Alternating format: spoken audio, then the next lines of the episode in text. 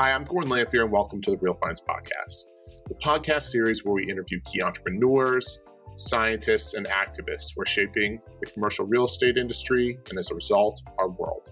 On today's podcast, we'll be speaking with Prashanth Mahakali.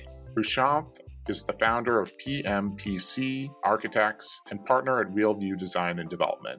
On the podcast, we discuss his unique path to becoming a rising star in the Chicago residential development world state of residential development in Chicago, and he gives investors and brokers tips on how to get the most out of their architects. It's well worth a listen.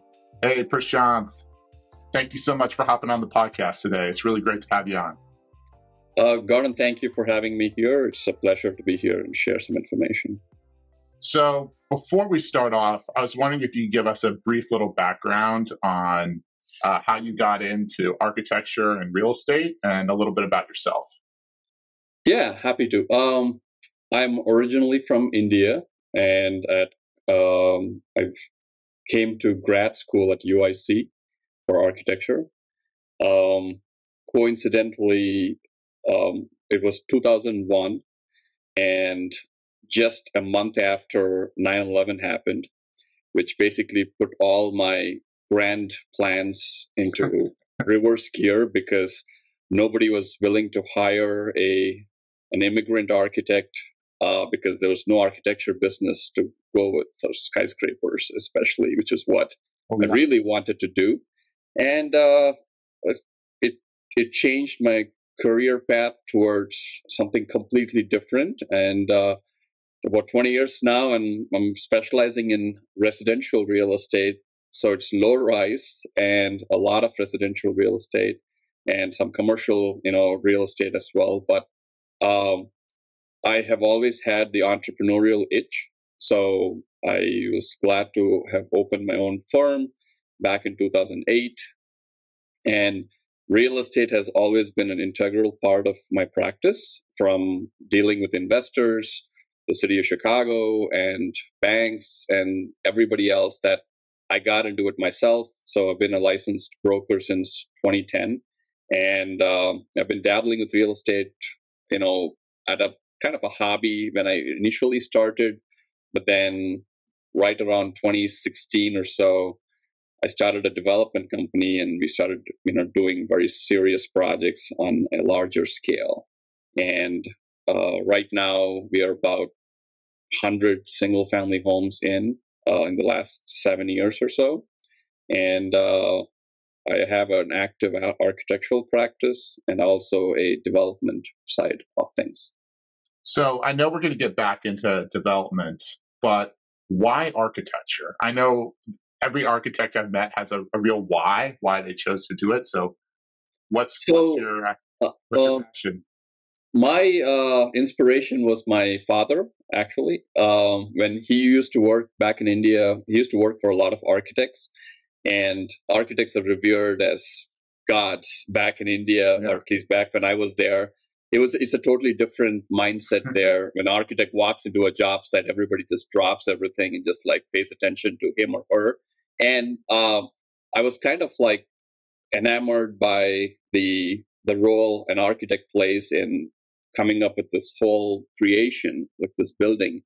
I specifically remember this one building that was going to get inaugurated the the day after, and my dad took me to the building, and they had this big white light shining on this building, and it just glowed. And that image is like etched in my head forever. And I felt, what if I could be, you know, the creator of something like this? And that kind of started the journey. And, you know, it seemed like it was meant to be, like every step of the way after then. And um, I have this innate ability to connect with people, and I wanted to use that to make you know a difference in people's lives through the built environment. And um, I feel like it is it is going well so far, but at the same time, I I want to do more. You know, I just don't want to be known just as an architect at the end of my life. So I want to be able to have made a difference in the lives of many people. So making a difference in the lives of many people uh, is important, and I always like to uh, talk about how developers are one of the uh, probably the most underappreciated groups of people in the world. Um, there's so many folks out there that hate developers and and they truly, if they do their job right, make a huge difference in people's lives in a positive way. So, what got you into development? Uh, because uh, that's not a path I always hear about from architects. So, um, I'm just very curious. Yeah, you know, uh, as an architect, you know, I'm always dealing with clients, right? And these clients happen to be developers. Um, early on in my my practice where I was working with some some other architect or working for some other architect, and also later on when I had my own practice, I would always come across these folks that are like they want to put this deal together, right? Um, to use a very, you know, a term that is often misused, the art of the deal.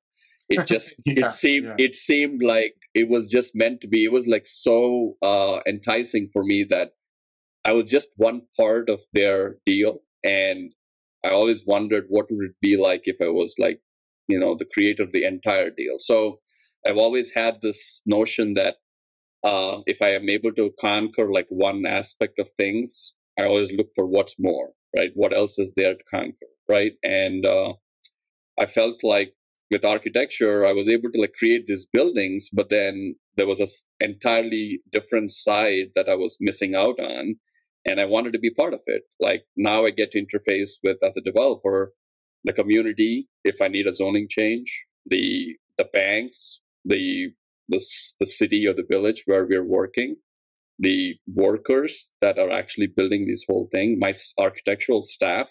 So it's like an all encompassing kind of like, you know, role that you can get to thrive, you know, as, you know, the leader of all these different, you know, groups of people and create something that makes a positive difference in their community, basically.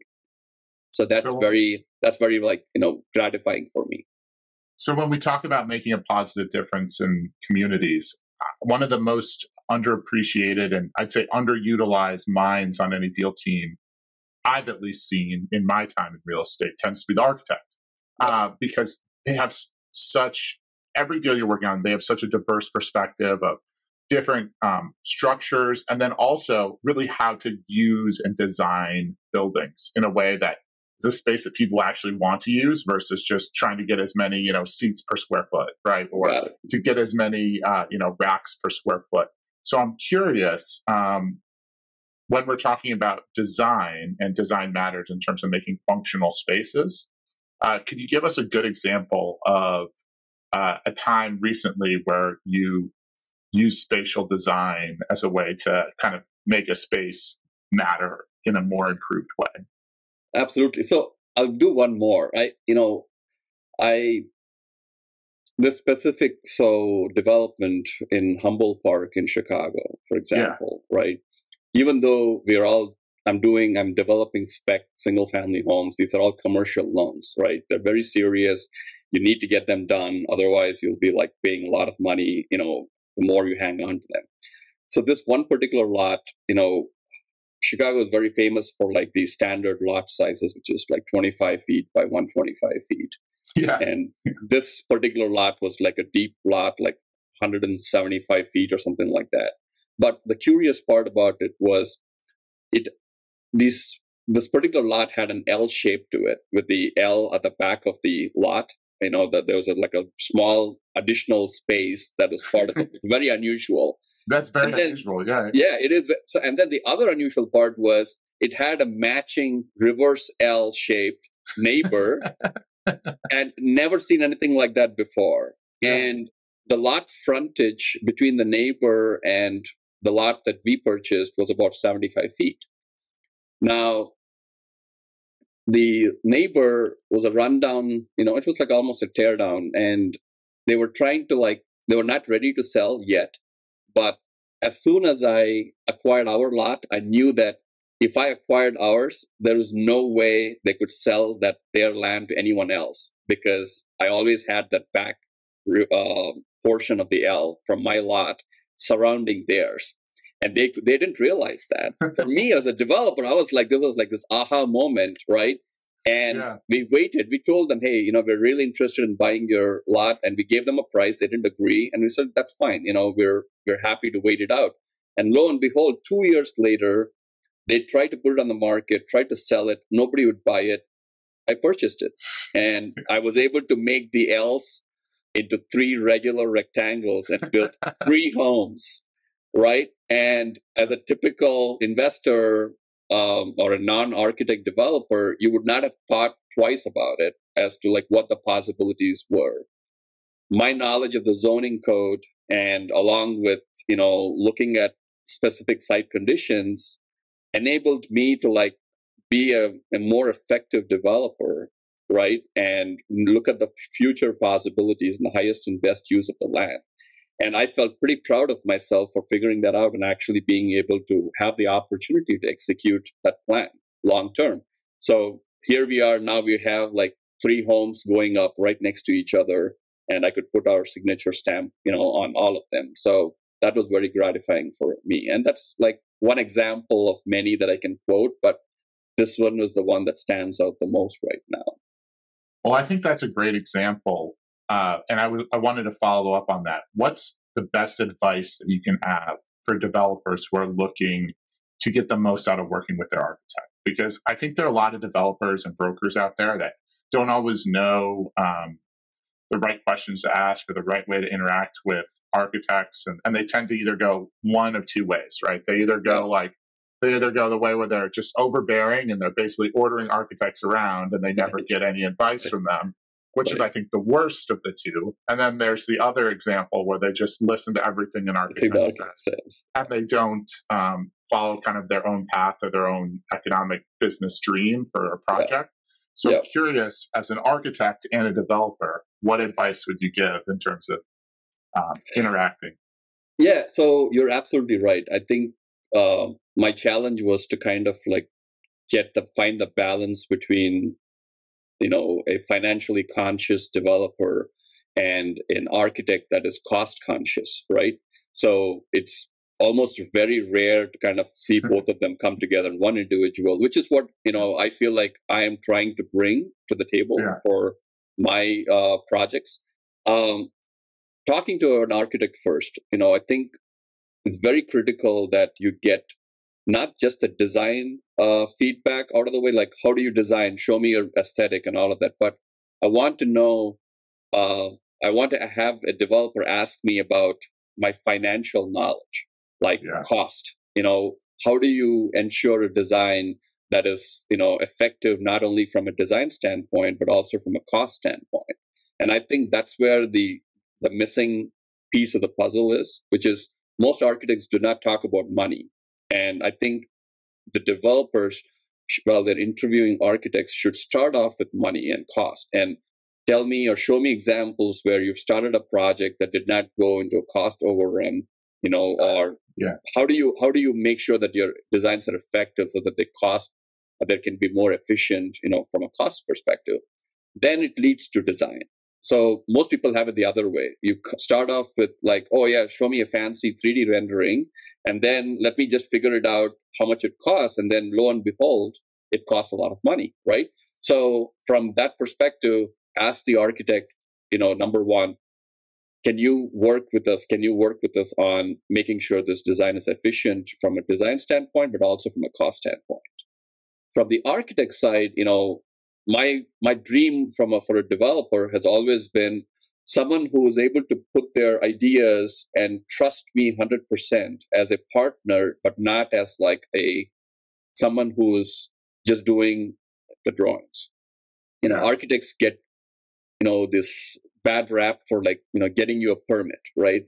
So if, if you're just going to an architect to get a permit that's like great disservice to the you know education that this person has gone through because oh, they're able to provide you a lot more and you have to be able to demand that from the architect saying i don't want you to just be you know this person who's just figuring this permit situation but also like what else can we do? And that really inspires the architect to like come to you and say wow i this client is special. Let me give them something more than just drawings right So I've always been inspired by such clients, and it has led me to become a developer and think like that. You know, in every regard. You know, what else can you do? You know, what else? What are your talents? I know everything about all my your my workers, my everyone that I lead to. Like I want to know about them. You know, like what is what motivates you? Why are you doing this? And then I take a cue from there and then assign it to like my project and then say, let's create something special, right? So that all of us are proud about this. So, talking about creating something special, Chicago is a very special city for architecture. Um, yes. It's got a very unique sense of of place and a unique moment in, in the history of architecture as well. So, I'm curious in terms of uh, Chicago's architectural scene, what are you seeing right now as some of the latest trends in Chicago residential architecture? So in residential architecture, there's like a distinct, you know, split between custom or residential architecture and then the spec homes that are available for sale. Chicago is one of those cities that, you know, it's both positive and negative in the sense that you could come to a street and there are no, you know, uh, nobody can tell you don't do this unless it's a, like a landmark street or something. You can come up with whatever in the middle of the street, right? Some architects are more sensitive about fitting in, and some are like more sensitive about creating something that is very unique in that particular lot. So it gives you that opportunity to like express your best you know creativity from an architecture standpoint which i like.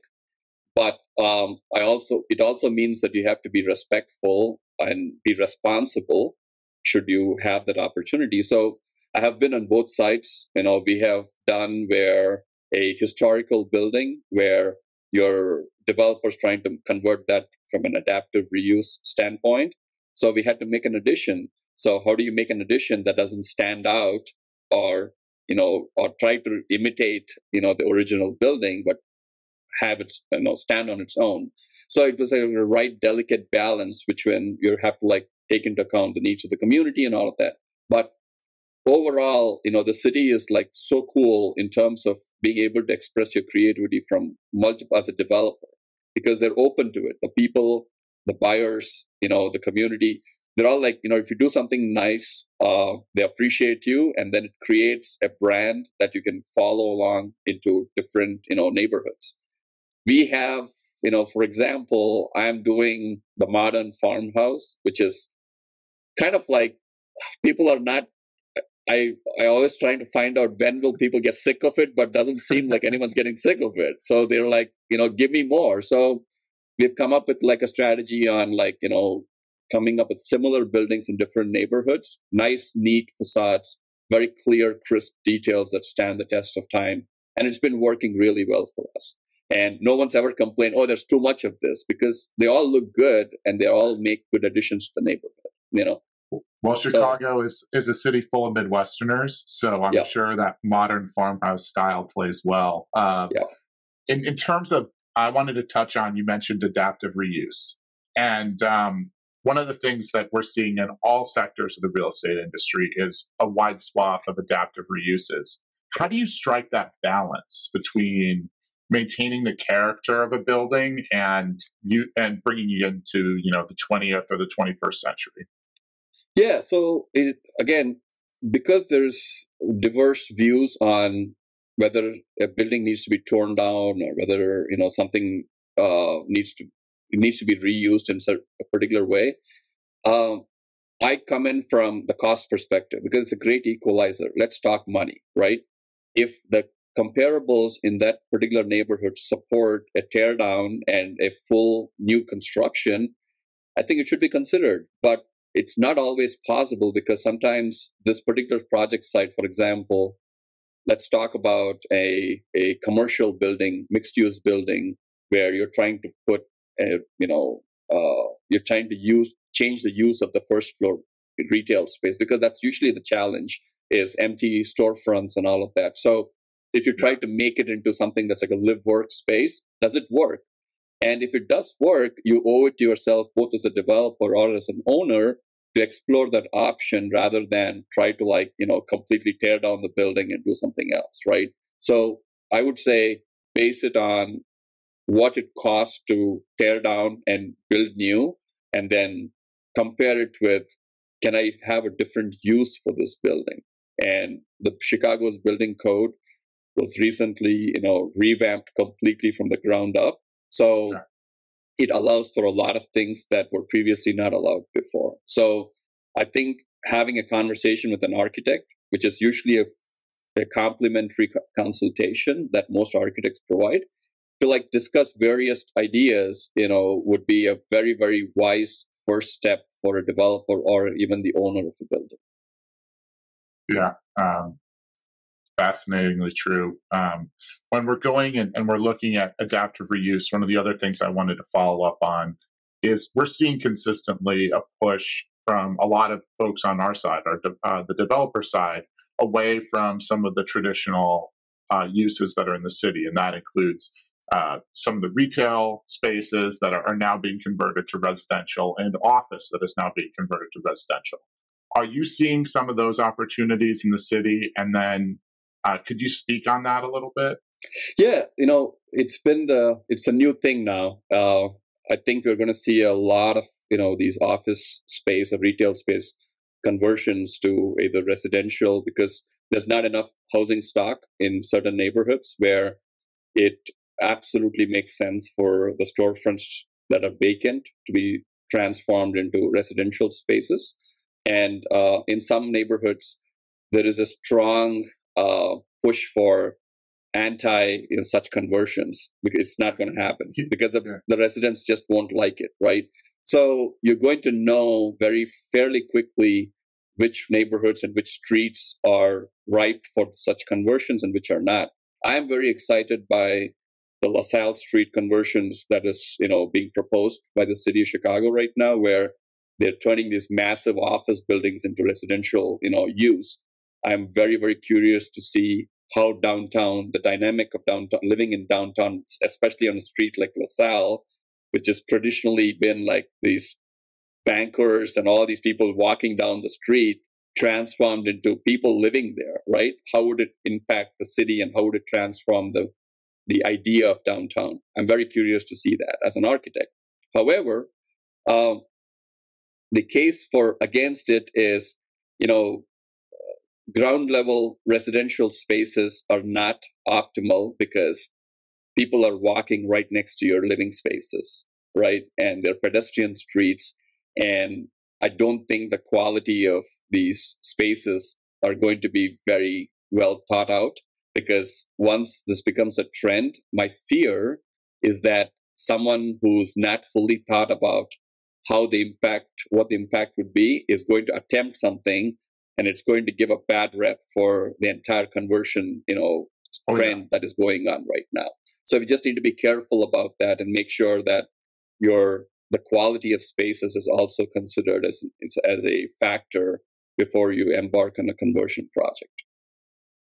Yeah, I think that's very true. Um, in terms of in terms of quality of spaces, is there a particular space that you and some of the developers that you've worked with are are, are looking at? So uh, you know, traditionally, because of the city's you know narrow, long lots, um, it is very difficult to get a floor plan that is that stands out because it's a very rectangular long, narrow floor plan that you traditionally see in most Chicago homes or most Chicago lots. Um, yeah. I think um, we have, it's the architect's dream to have like a double height space, you know, in, inside, yeah. inside a building. And I feel like, you know, in introducing these double heights and playing with the volume of spaces on the inside creates unique opportunities for us to like you know enjoy the space a little bit more and um, my goal is to create as many tall spaces within you know these developments, whether they're new or even existing, to kind of give people the idea that you know architecture is not just about a room and living inside the room, but it's about space and how you navigate the space while you're living within that particular building, right? And it gives uh, people uh, some kind of like you know they're excited to walk into that space and the, there's like in architecture school we've taught about you know introducing you know drama like frank lloyd wright for example he would all his buildings would get you get you through a very very small like a low ceiling space as you enter the space and then it just transforms into this big wide open tall space. So you're you're creating the drama as you enter the space. Those are all like tricks of the trade that most architects have but they don't get to use those tricks in everyday development. So oh, yeah. when they're when they're talking that language to the developer to get the developers excited I feel like there's more room for it. I myself, my I would consider uh, this uh, building called Unity Hall in the South Side in Bronzeville neighborhood by IIT that we were involved in as the architects for an adaptive reuse. This was a three-story church, like that was like really really big uh, and tall and one space, and the developer chose us to kind of like figure out how do we get student housing inside it so we added three floors within that one space, kind of like the reverse of everything that I've been talking about. yeah. But you know, it turned out to be like you know created many uh, units within that one big giant space and saved the building from you know uh, from ruin because it was like a landmark building and then we adaptive reuse you know we had an adaptive reuse project of converting it into student housing it turned out great and I was very uh, disappointed that we were losing the double height spaces and everything. But at the same time, it turned out to be like a great project that the building won an award for. So it's very gratifying from that perspective that you're able to like make these, you know, spaces and fill them up with usable spaces or carve out the small space and make it into a dramatic space inside the building. So those are all exciting features that an architect can play around with. So you're an award winning architect, a successful developer. Ultimately, what kind of advice could you give to aspiring architects out there? Because I look, one of my best friends who's an architect, um, he got into the profession um, recently, and it's it's a tough road, right? It's it's hard to uh, to make it as an architect. So, what would be your you know two cents to anybody who's who's looking to take that path? Um, I wish you'd never asked me that question because I, have so much to say on that topic. yeah, I could go on for another hour. Uh, my here's my here's how I'll summarize this, which is every architect, regardless of their you know role in whether they're in a traditional job or their own practice, you owe it to yourselves to go become you know to see what it become what it means to be a developer someday. You know, you have all the skill sets you have the natural abilities that the the education and you know dealing with all the other clients you should become your own client one day at some point in your career just for even if it's one project i feel like architects will really really enjoy it but for some reason they're stuck by oh how much things yeah. cost? I can't do this and they're, they're like self-defeating you know uh thing so i feel like you should definitely consider trying a development as a developer a project as a developer. So it's it's it'll change your mindset completely and makes you a better architect for a lot of other clients. Like that's wonderful advice. So we're we're starting to get to the end of our uh, our road and on every podcast we ask four questions and they're i know okay. they're relatively the same four questions um, they're some of them can be a little more fun than others, but uh, I, I always love it, and we call it the Final Four. So the first Final Four question is: Ten years from now, what do you think is going to have changed the most about architecture and the real estate investing world, particularly in Chicago? Um, the process of developing uh, real estate will is going to get easier, but will also get more competitive. Uh, a lot of this data that is available right now that is inside the architect's heads is out there in the open. So you'll be able to determine the possibilities of a project faster than you are right now. And most the more than likely it will be a technology tool that will assist you doing that. Yeah, uh, big data um, is is crazy. I'd like to follow up on that. What do you think specifically um, you'll see uh, in data that's going to revolutionize the way that architecture is going. So um, I like the idea of you know compiling large amounts of data and finding actionable intel on that. One of the big examples I give is you know Chicago Cityscape, which is a website that is currently active that pulls all the Chicago big data and then gives you you know information on what is happening in which neighborhood so that you're able to like pick up on trends faster than if you were to try and sift through the data yourself right? So you have to be able to like you know know how to slice and dice data which will become an essential tool for a lot of people in the coming years that you need to know how to manipulate data you know whether you're an architect or an investor or developer because data will be like the information uh, that the data will be like something that will keep you on top of your game. And if you don't, you know what to do with it, you'll probably end up following other people. Look, we've had a bunch of other data scientists and uh, property tech uh, folks on the podcast talking about data before. Data, data, data. Um, it's it's the future. So we've gone to talking about the future. Now we're going to take a step back and talk a little bit about the past. So if you could travel back in your career to when you just started out and you got just got out of school and you had to say to young Prashanth, what you know, this is this is the right way to go about it. What would be your your few uh, you know two minute spiel that you would give yourself uh, for life advice? Um, I would not change anything. I would stop. I wish I had like a, I wish I had a regret, but you know, I'll give you an example that most users are into. You know, I always had the entrepreneurial itch. You know, like I had yeah. to go find an entrepreneurial solution to any problem I faced because it's out there, right? And uh, I was out of a job in 2008, and uh, the you know the recession happened, and I I I shared this with a lot of other people too. I would sit at City Hall and, you know, basically go behind folks that were not very helped, that were not helped at City Hall. I'd go behind them and say, Hey, I'm an architect. I just heard you talking to this person and doesn't look like they helped you. I'm, I'm, I'm able to help you. And here's how I can do it. And they appreciated that. And, oh, yeah.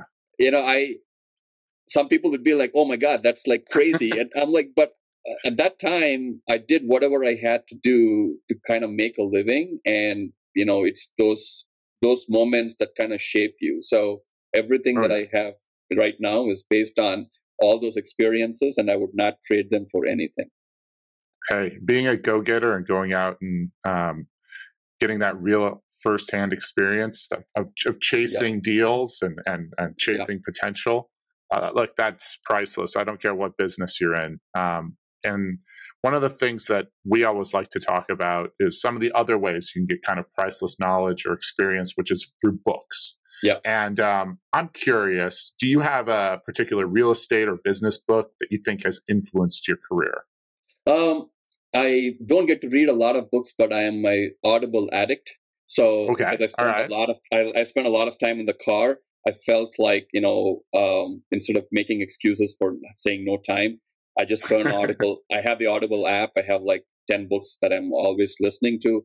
Right now, I am very uh, intrigued by Grant Cardone and uh, okay. uh, his, the 10x mentor. And okay. it's, it's on Audible and it's very compelling to hear him talk and uh, you know it's like him talking to you directly and you know there are a lot of things that i don't try to fall into like this whole personalities but i feel like there are there are things that you can take away from what he's sharing that are very very helpful both in real estate and uh, you know non real estate related just life.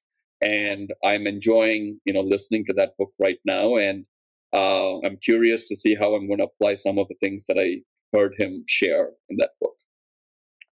Very cool. Yeah. I mean look i don't care uh, who it is. There's anybody who's successful has incredibly yeah. unique uh, tidbits that you can take and you can apply to your life. So, the last and most important tidbit that we always like to go after, and this is the whole reason for the podcast, is is going out and finding out who's the next person we should have on who's influencing the real estate world. And and it could be anybody in that you know in your network. It doesn't have to be someone from chicago. Who's that next person we should go out and talk to? Um, I am very uh, um, very curious about this one guy. I think his name is Scott McKenna. He's got okay. a he's got a company called McKenna Capital, where they're you know doing a lot of big deals across the United States. Um, I am curious to see how I could myself become an investor with their company, but at the same time, they looks like they've managed to like crack the code on you know multifamily and you know just investments on large scale properties that are available and syndicated with you know people and get investors to invest with them. That is something that i want to do at some point in the future so i'm very intrigued by them. I don't know enough about them to be very honest but i'm very inspired and intrigued by their model and what they're doing. I'm happy to share more information with you offline that sounds awesome. Look, Sean, thank you so much for hopping on the podcast today. We got one final question, okay. and that is that is how does somebody who listened to this podcast today who wants to reach out to you, how do they best get in contact with you? One, the first time is uh, if you can figure out how to spell my name, that's like half the battle right there. and then hey, hey, as a Lamphere with the PH, I, I know the same feeling, so it's fine yeah, Prashanth Mahakali is not is a mouthful, but um, if you Google my name, there's a good chance that you'll either land on my architectural website, which is PMPC Architects, or my development website, which is RealView Design and Development or RealViewDD.com. So um, I'm easily reachable. I love helping people, so I look forward to hearing from your listeners and in being of any help that I can and in their development journey. Prashanth, thank you for hopping on today, and uh, we have to have you on in the future. Perfect. Thank you for having me, Gordon. I really appreciate it, and I am so excited for your venture and the time you spend in creating these podcasts, you know, episodes that are very, very helpful. Thanks again to Prashanth. We appreciate his insights, and if you enjoyed the podcast, please give us a like, a five star rating, or review. Your comments, interactions, and subscriptions truly matter and help us continue to provide quality guests. You can follow us on YouTube, Spotify, or wherever you get your podcasts. I'm Gordon Lamphere with the Real Finds Podcast. Thank you for listening.